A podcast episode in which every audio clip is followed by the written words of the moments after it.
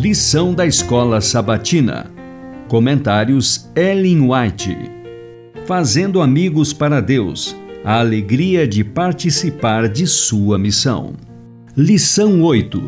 Ministrando como Jesus. Terça, 18 de agosto.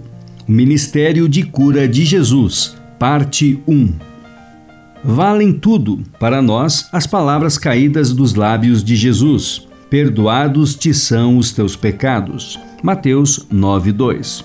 Diz ele: eu, em meu próprio corpo, levei seus pecados para a cruz do Calvário.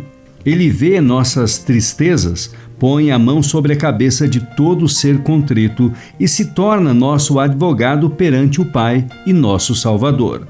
O coração humilde e contrito terá em alta conta o perdão e a graça.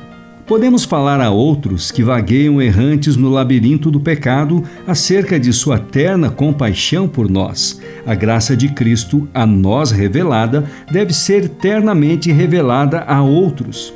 Encherá o coração de grande ternura e compaixão pelos seres humanos que ainda estão sob o domínio de Satanás.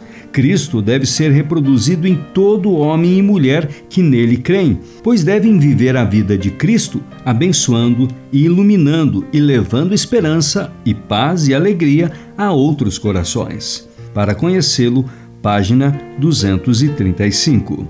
Você confessou seus pecados e de coração afastou-se deles. Resolveu se entregar a Deus. Agora, vá a ele e peça-lhe que lave seus pecados e lhe dê um coração novo.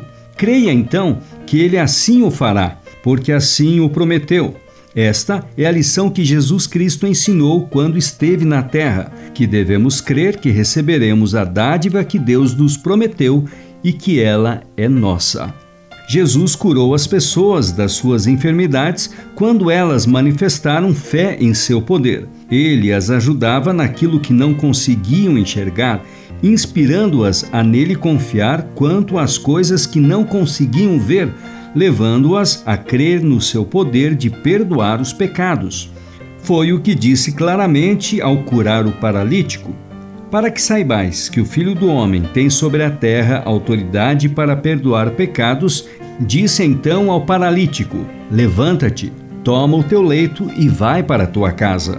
Mateus 9:6, Caminho a Cristo, página 50. Em sua vida terrena, Cristo deu a lição da atenção cuidadosa às minúcias. A grande obra da redenção pesava-lhe continuamente sobre a alma. Ensinando ou curando, exercia ao extremo todas as energias da mente e do corpo. Contudo, notava as coisas mais simples da vida e da natureza. Suas lições mais instrutivas foram aquelas com que ilustrou as grandes verdades do reino de Deus pelas coisas singelas da natureza. Não passava por alto as necessidades do mais humilde de seus servos. Seu ouvido percebia todo o clamor de necessidade. Estava alerta ao contato da mulher enferma em meio à multidão. O mais leve toque da fé recebia resposta. Ao despertar da morte a filha de Jairo, recomendou aos pais que lhe dessem alguma coisa para comer. Parábolas de Jesus, páginas 357 e 358.